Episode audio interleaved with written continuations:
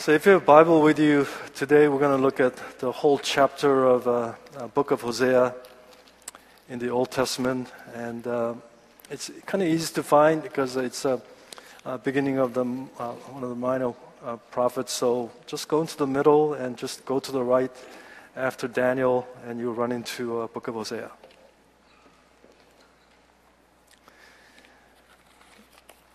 Hosea chapter one. The word of the Lord came to Hosea, son of Beeri, during the reigns of Uzziah, Jotham, Ahaz, and Hezekiah, king of Judah, and during the reign of Jeroboam, son of Jehoash, king of Israel. When the Lord began to speak through Hosea, the Lord said to him, Go, marry a promiscuous woman, and have children with her. For like an adulterous wife, this land is guilty of unfaithfulness to the Lord. So he married Gomer, uh, daughter of Diblaim, and she conceived and bore him a son. Then the Lord said to Hosea, Call him Jezreel, uh, because I will soon punish the house of Jehu uh, for the massacre uh, at Jezreel. And I will put an end to a kingdom of Israel. In that day I'll break Israel's bow in the valley of Jezreel. Gomer conceived again and gave birth to a daughter. Then the Lord said to Hosea, Call her Lo Ruhama, which means not loved. For I will no longer show love to Israel, for uh, that I should at all forgive them. Yet I will show love to Judah, and I will save them, not by bow, sword, or battle, by, or by horses or horsemen, but I, the Lord their God, will save them. After she had weaned Lo Ruhama, and Gomer had another son, then the Lord said, Call him Lo Ami, which means not my people. For you are not my people, and I'm not your God. Yet the Israelite will be like the sand on the seashore, which cannot be measured or counted. In the place where it was said to, said to them, You are not my people, they will be called children of living God. The people of Judah and the people of Israel will come together, they will appoint one leader, and will come up out of the land, for great will be the day of Jezreel. We are finishing up uh, the topic of relationship today, and starting July and August, uh, we will be covering the uh, basic Christian doctrine, essentials of Christian doctrine. Doctrine basically means uh, a teaching or instructions, and uh, I sense that we do need to uh, cover some of those key pillars of Christian evangelical doctrines. so we will cover July and August. And then September uh, to the end of the year, it's already, wow. Um, I can, we're almost like a, what is it? June is almost to be over here. Half year is over. Uh, but September through uh, December, um, we will cover the book of Revelation uh, as a part of a Sunday message series. So today's title is called God's Scandalous Grace. I know the word scandal, scandalous is kind of negative, but it's something that I want you guys to be familiar with. Another meaning for scandalous is what? Shocking, incredible. So it's almost like, wow, kind of grace that we are going to talk about uh, th- this afternoon. And I've saved the best for the last as far as the topic of relationship because the most important relationship of all, as we said, and the cross kind of gives us a great symbol of that our vertical relationship has to be always solid and vibrant and active in order for a horizontal relationship that we talked about parents or siblings or uh, workplaces or lost you name it uh, or husband and wives when, when, when this relationship is not going well this relationship will always suffer just like as we described like a hinge on the door but let me ask a, a very uh, simple question, and then I want you to turn to your neighbor and answer this question. And uh, the question is What is your favorite love story movies of all time? Go ahead. What is your f- most favorite movie, love story movies of all time? Okay, so we'll come right back. I tell you what, this, is, this has been a myth contrary to what many women think, men do like love story movies too. Really.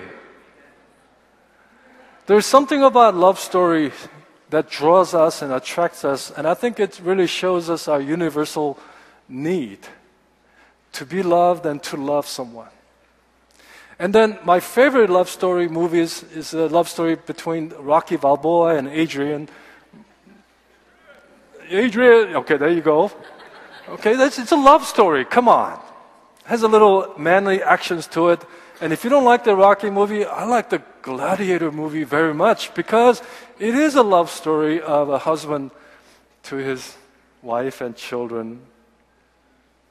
Amen. Okay, there's no amen needed there. But you know, today, as we read Hosea, and if you're not familiar with the book of Hosea, it's only 14 chapters, and I want, I want you to go home and read it when you get home. You will find the most profound and amazing love story probably in the whole Bible. It's a love story of a man named Hosea and to his wife and three children. I mean, come on, that's kind of ordinary, isn't, isn't it? I'm a, I'm a man, I have a wife, and I have three children too. But did I mention that his wife is a prostitute? And their three children are probably not of his own, probably illegitimate children. God is the one who told Hosea to marry this prostitute and together to have children. See, now this will never happen, and it has never happened before Hosea and after Hosea, and it will never be the will of God. If God told you and you come back to me and say, Pastor Jason, God told me to marry a prostitute, that will never, never be. God asked Hosea to do something he has never asked anyone to do. But one thing that you should always know is that God's command reveals his heart and his will. And, and, and can you just imagine what Hosea, how Hosea responded when God told him, go and marry a prostitute and have children? I mean, Hosea lived and ministered during the mid 700 BC. But this guy has a specific God ordained role as a prophet, spokesperson for God. During the time when God's people rebelled and turned their back on God and, and lived as if God never existed. They worshiped the false gods and they did dreadful things in the sight of God. But here's the thing. Yet, because of God's grace, He continued to spoke to His people through His prophet named Hosea. The verse 1 right there, it says he began to speak to Israel through Hosea. But in verse 2, he says, Go and marry a prostitute and have a children. And I will go, say, What? Are you crazy, God? You, you, I'm a holy man, prophet, mouthpiece for you. And you want me to do what? Verse 2 spells it out why he's asking Hosea to do this. He said, the reason for that is because you know, the land is guilty of being unfaithful to the Lord. That they are worshiping other God. They're committing adultery before me. So, you know what God is doing is God want to speak to his people about their unfaithfulness through Hosea. But more than that, God wanted Hosea to experience the pain that he felt. Was it an extreme command? Of course. But as they say, extreme circumstances calls for extreme measure, desperate times calls for desperate measure. Because if you look at verses uh, uh, 1 through 9, God is just fed up, right? I mean, think about it. He's about to uh, break up with his people, saying, You're not my people, I'm done with you, you're, you're just horrible. I mean, just take a look at how God told Hosea to name his children. A lot of parents here, you carefully pray and thought over the name for your children, right? You never name your children like Adolf or Ursula or Hannibal or Lucifer. I don't think your kid, you name your kids like that. But it's almost the same to the point where God says, you know what? Name your daughter as not loved. Name your son as not my people.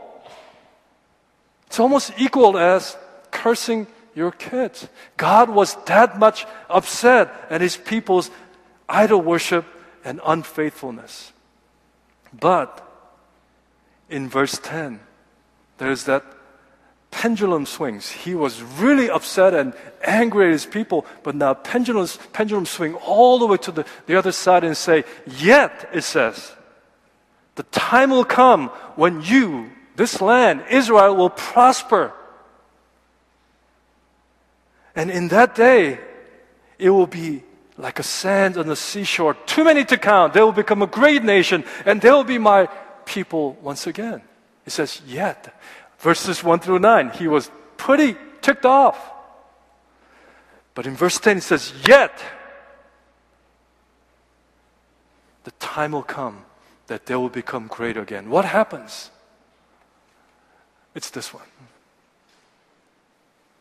God's scandalous grace stepped in, stepped in into what was going on with his own people. God revealed that he's, he's brokenhearted and he's grieved over his people, but God also revealed his passionate, amazing, intense, compelling love for them because of the covenant that he made with his people. Everybody said covenant. That's a part of the name of our church. We're more familiar with the contracts in this world, but the covenant is something that you cannot break. It's the, like a wedding vow that husband and wife make. And God always keep his covenant, his promise. Yeah, he got angry, but his covenantal his unsurpassing, preeminent love compelled him, saying, Yet you will become great nation, you will be my people again. If you're like me, you probably have asked this question at least once in your life. How can God could possibly love me?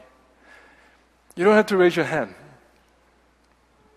How many of you ever asked that question? How could God, how can God possibly love me? Even if I fail again and again, even if I fall again and again, even if I disobey continuously. How can God could possibly love me? But the answer to that question is He does. In spite or despite of your failure, He does. Why? because of his covenantal love for you and because of his sheer, amazing, scandalous grace. Amen. Grace that says no matter what I've done, where I've been, what I've experienced, I can be forgiven and I can have a new beginning. I can have a fresh start. As a matter of fact, I became a Christian because of His amazing grace, not because someone told me, if you don't believe, you'll go to hell. Because of the message of grace, I was drawn. Because of His amazing love, I put my faith and I confessed my sins and I repented. Is this illogical? Is this irrational? The answer is definitely. Don't ever try to figure out God's grace because you will never come to a point and say, Now I understand. No, you won't. You will never. God's grace is so big as the vastest universe, you can never grasp and wrap your head around and say, Aha, I got it. Never will. That's why it's so scandalous. It's outrageous. It's shocking. I don't know whether it troubles you or not, but it very troubles me at times when I hear like a hardened criminal, like a rapist or, or uh, cold killers or murderers or, you know, child molesters, you know, they go into the prison, right to be in the prison, but somehow they become a Christian. By God's grace, they become a Christian.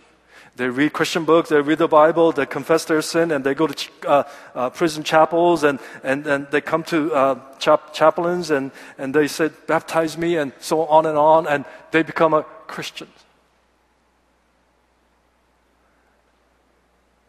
It troubles me sometimes, but it shouldn't trouble me because that's how radical God's grace is. Don't you sometimes scratch your head and say, oh, hardened criminal. Hmm, became a Christian. Really? Hmm. He goes to church. Huh. Don't you scratch your head and say, You doubt about their salvation? How can God even forgive their what they've done?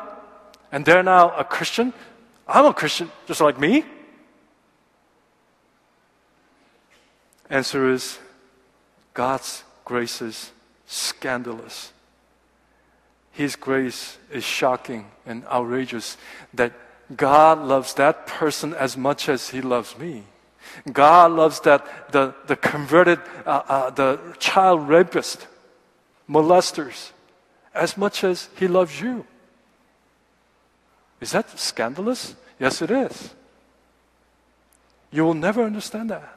I mean, th- think about this. Last week I talked about, you know, this is how our kids are, but this is your resume and my resume.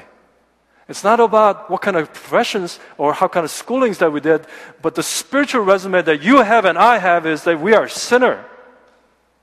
We are evildoers. We are trespassers. We are blasphemers.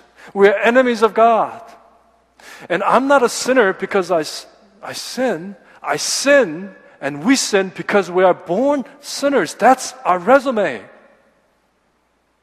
Only thing that can do away with that sin of forgiveness is through the work of the cross, where Jesus died for our sins, that God paid the ransom to redeem us. Jesus. God's amazing grace that was demonstrated. In Romans chapter 5, it says again and again and again.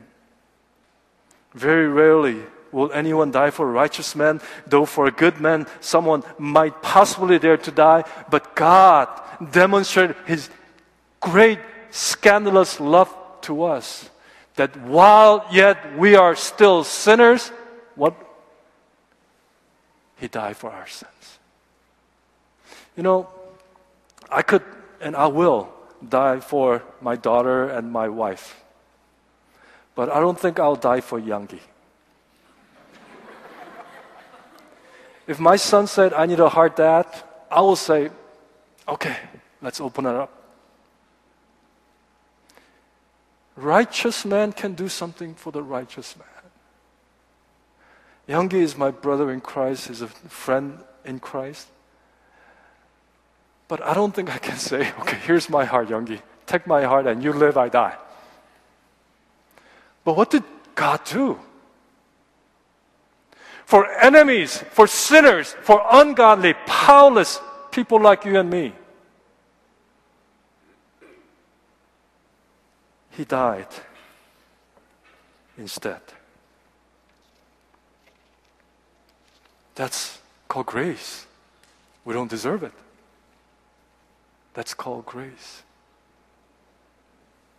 Do you know what causes for husbands and wives to drift apart? to have divorce. This may sound very simplistic, but many, many married couples drift apart or come to a divorce when a husband or wife insert other person, other things in the place of his or her spouse instead. It's that simple.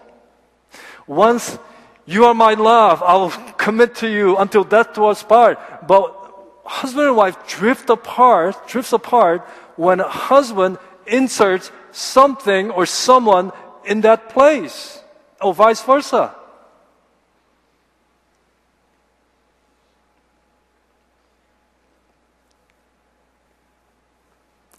That something or someone can be money, fame, careers, or sex, or drugs, or golf, or alcohol, or gambling. Uh, these are all poor substitute of false gods that people tend to worship. And this is no different here, brothers and sisters. As Israelites turn their back against God, the marriage relationship with God and them has drifted apart, not because of God, but because of people who have inserted something else other than God. That's idol. That's false worship. That's how people become apathetic and cold and bitter when it comes to marriage relationship and that's how many believers today once passionately committed relationship with God, somehow we insert something else, someone else in the place of God, and, and, and the, the wedge between the relationship take place, and the, they have become apart. I don't know about you, but I don't like substitutes. Especially when it comes to uh, those things that you sprinkle on top of your salad. You know, it's called bacon bits. Those are, those are not real bacon, by the way. those are not really dry, dry bacon. The bacon bits are the uh, really, um, go, go home if you haven't and uh, read the, what's the ingredient and th- throw them away, by the way. You can't be compared to the real bacon, right? Bacon bits. And those imitation crab, the crab doesn't look like a long string with the red color on top. Those are all fake. And then here we sit, oh, it tastes like a crab. You know, it tastes like bacon. No, no, that they're not. You cannot replace with the real thing. That's what I'm trying to say. You cannot replace God with something else and thinking everything is all right. You cannot, you know, replace God with something, someone else, or, or things of this world and think everything is fine. Anything that replaces God, you are committing spiritual adultery. It's not what God's doing, but it's what we're doing. Money, for example, as we talked about a little bit of American dream last week. Money, we all need it. We all want it. It's a wonderful tool if it's used for the right purpose. But too often, we substitute money we substitute God with money. Did you hear what Jesus said that you cannot serve what? Both God and mammon. And he's talking about money. How about food? How about fame? How about career? How about sex? How about drugs? Alcohol? You cannot replace God with anything of this world. You may get temporary high, but what you are doing is spiritual adultery. And for that, God says, I'm sick of this. I'm sick of you being so unfaithful to me. And as rightfully so, as God being the groom and his people being the bridesmaid, God has the right to say, I'm sick of this. But in verse 10 it says, Yet, yet, yet. Now, Hosea does not really specify, but at some point, Hosea's wife Gomer, the prostitute, leaves him. Gomer apparently found her life being a wife and mom very stifling. So she decided to, to, to return to her, her old immoral lifestyle, more bar scene, maybe uh, more dancing the night away and, and just getting high on life and, and partying and thrill seeking and all that, while now get this. While Hosea was taking care of home and his three children. But after a while, God comes back to Hosea with the message and to say, Go out in search of Gomer and bring her home. Now she left by her own voluntary, on her own two feet, because she didn't want to be stuck at home or taking care of her children and go back and return to her old lifestyle. But God comes back and say, "You go redeem, you go find her and bring her back, and to reestablish that marital bond with her." And when Hosea found her all strung out and used and abused by the world, Hosea even had to pay 15 silvers and five bushels of uh, grain and, and some wine to redeem her and, and he brings her back home, guess what he did? He berated her, he kicked her and abused her and said, You're a bad wife? No. He cared for her, he loved her, he did everything he can to reestablish that relationship, the marriage bond between husband and wife. I don't think Hosea was doing all this with a smile on his face. I can only imagine Hosea's pain and likely anger and defiance from Gomer. And, and, and if, if, if any one of these husbands here, including myself, were like Hosea, I think we'll probably get very, very upset how she has decided to leave home and return to her old way of lifestyle. How dare she? How dare you after what I've done?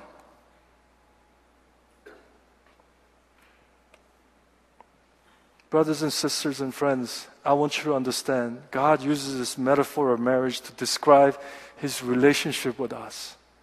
That Gomer is you and me. The Gomer is the church. Gomer is the people of God. Individually as a corporately. We are the Gomer in this case.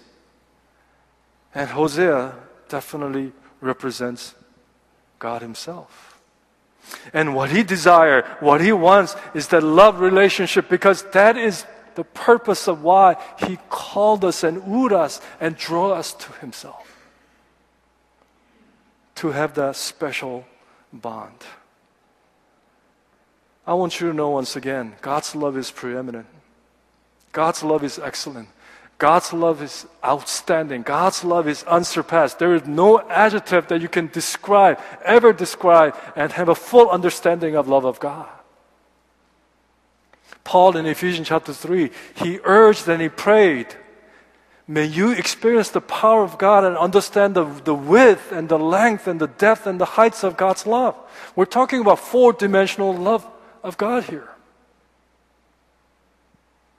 You and I will never, ever understand, only to receive as faith. We just receive. Receive His scandalous grace and love because we will never understand.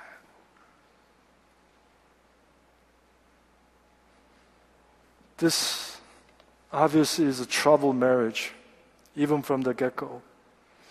But again, it's not on Hosea's part, it's not on God's part, but surely on Gomer as well as ours. But Hosea, now listen carefully, he, he reflects and mirrors the constancy and faithfulness and, and the, the everlasting love for of God to his unfaithful wife. But then he says in Hosea chapter 14, end, uh, end of the chapter, he says, I will heal their backsliding and I will love them freely. In other words, once again, God's grace says, Here I am. Gomer, how do you respond? How do you respond to such scandalous love and grace of God in your life? Yeah, we run back to the world and we dabble on things, but then God rescues us and, and brings, brings us home and sh- continue to show us and shower us with His grace. But then, how do we respond? We go back out there again and we runs away and being unfaithful to our groom, loving, kind, generous groom. If there is a one phrase that I want you to walk away with is this. There is absolutely no one who is beyond the grace of God. Would you just tell that to yourself right now? There's absolutely no one who is beyond the grace of God. The reason I say that is because it's biblical, because God's love extends the whole wide world. God says, Whosoever is it just for the middle class? Who's, is it just for the certain ethnic group? Is this just for the certain who, who, who has a, a certain education background? No. It says, whosoever believes in me.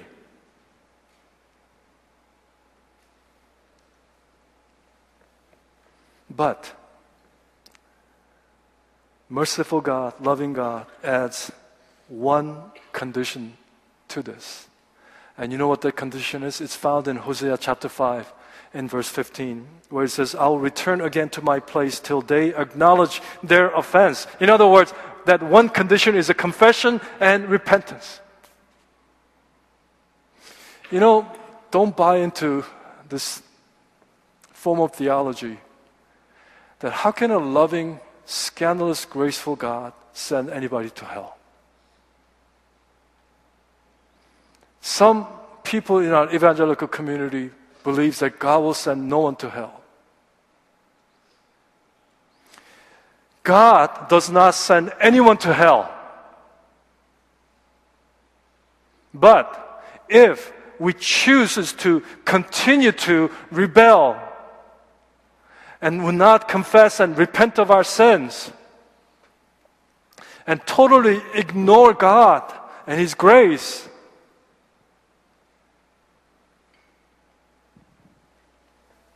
we send ourselves to hell.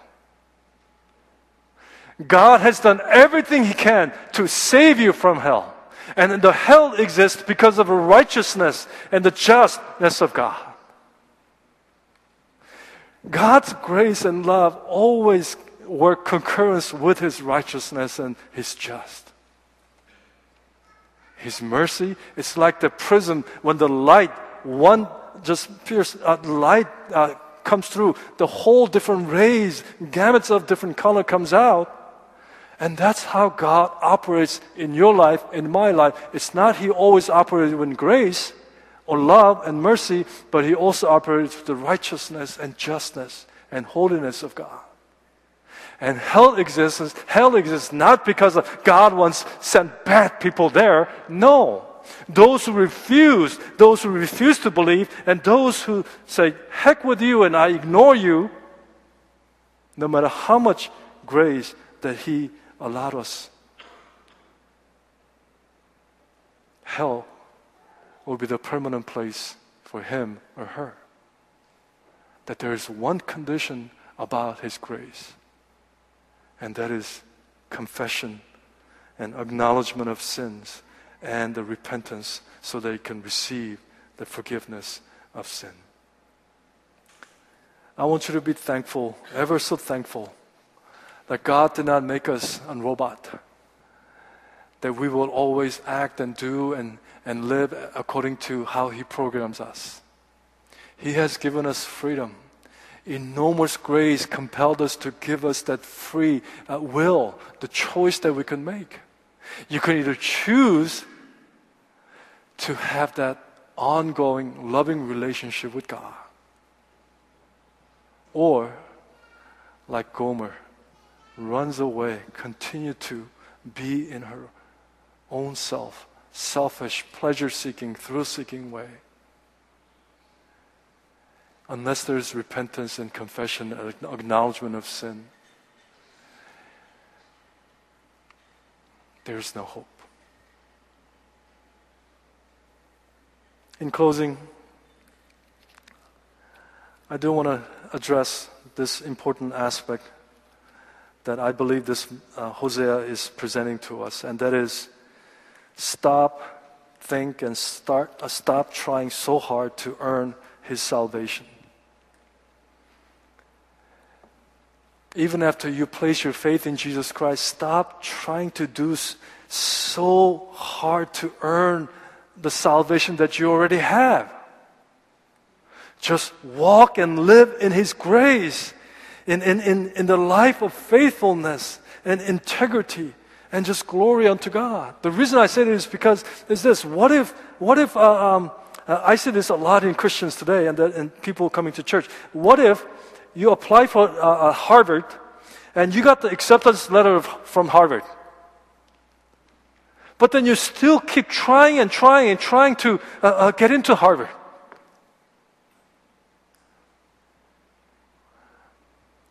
You don't have to try, try, try, run to the you know human treadmills of uh, uh, you know trying to please God and, and, and to show God you know that you have a you know this grace is not something you earn to begin with.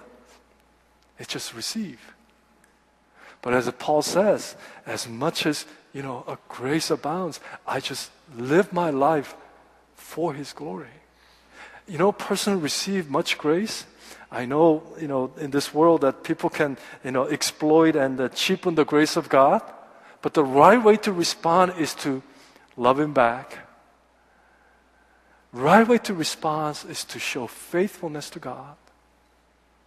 Right way to respond to God is to live each moment in His glory and for His glory as you become mindful and conscious about His presence, as your body becomes a living temple of God where He dwells, you have that covenantal marital relationship with God that can never be separated, nor death, nothing on this earth. Praise God.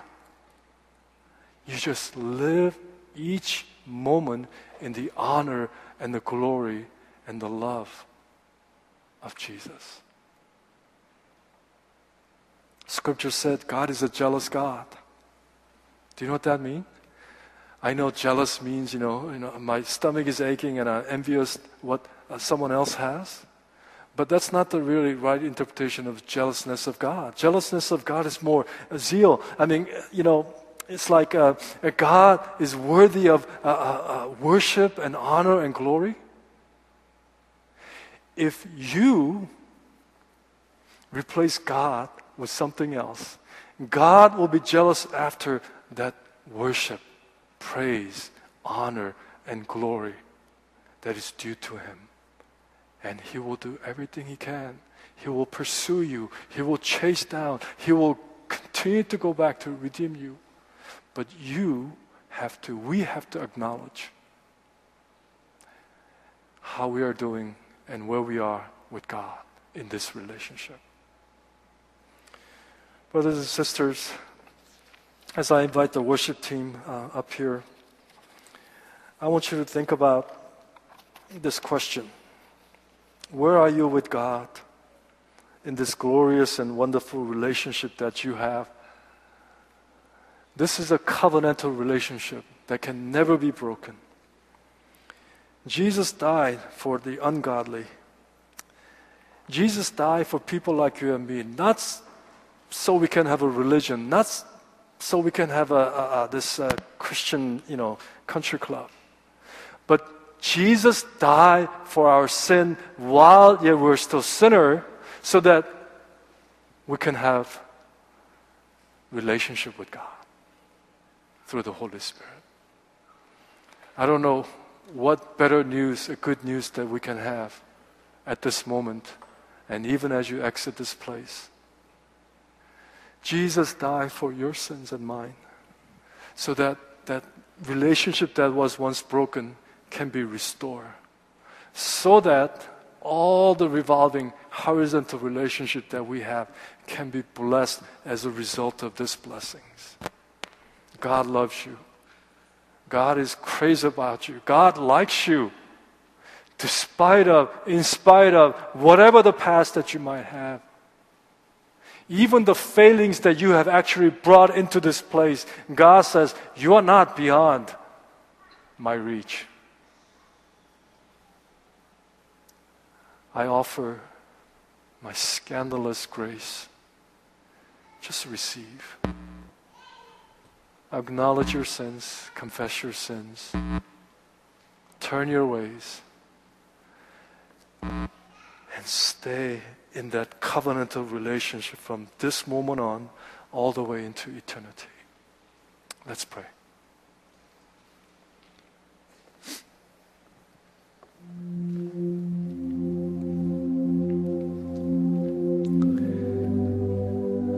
The word of the Lord continue to reverberate into this 21st century on this day of June 26, 2016.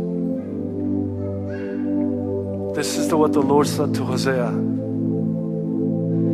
Go marry a adulterous woman and have children with her. For like an adulterous wife, this land is guilty of unfaithfulness to the Lord. Yet,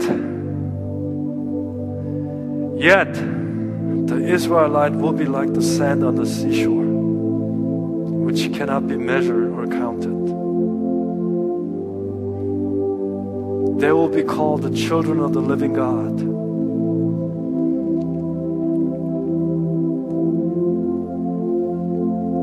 God wants to restore relationship that's broken because of sins and idol worship, worship of false gods all those worldly substitutes. Stop chasing after them. Stop trying to prove God that you are worthy of His salvation. None of us are worthy. Your resume, my resume is just long rap sheets of guilty, guilty, guilty, guilty. But because of God's scandalous, shocking grace, we are who we are. We are where we are. Don't listen to the lies of the world. Listen to the voice of your loving Father, your groom. I love you.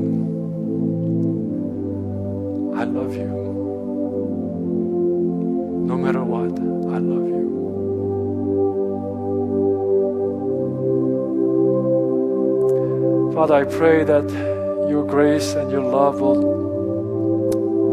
move us closer to you on this day. Father, I pray that the Holy Spirit that lives in us, that we've been suppressing and just locking away, be fully unleashed and released in us so that we can choose what is right and good and godly and holy before you and live a life that is worthy of your name and to bring you the glory. Certainly, world is very attractive and alluring. But I pray that we'll fall in love with you more and more and more each, as each day passes. As one day is closer to eternity, one moment is even closer to eternity, that we may choose you above else.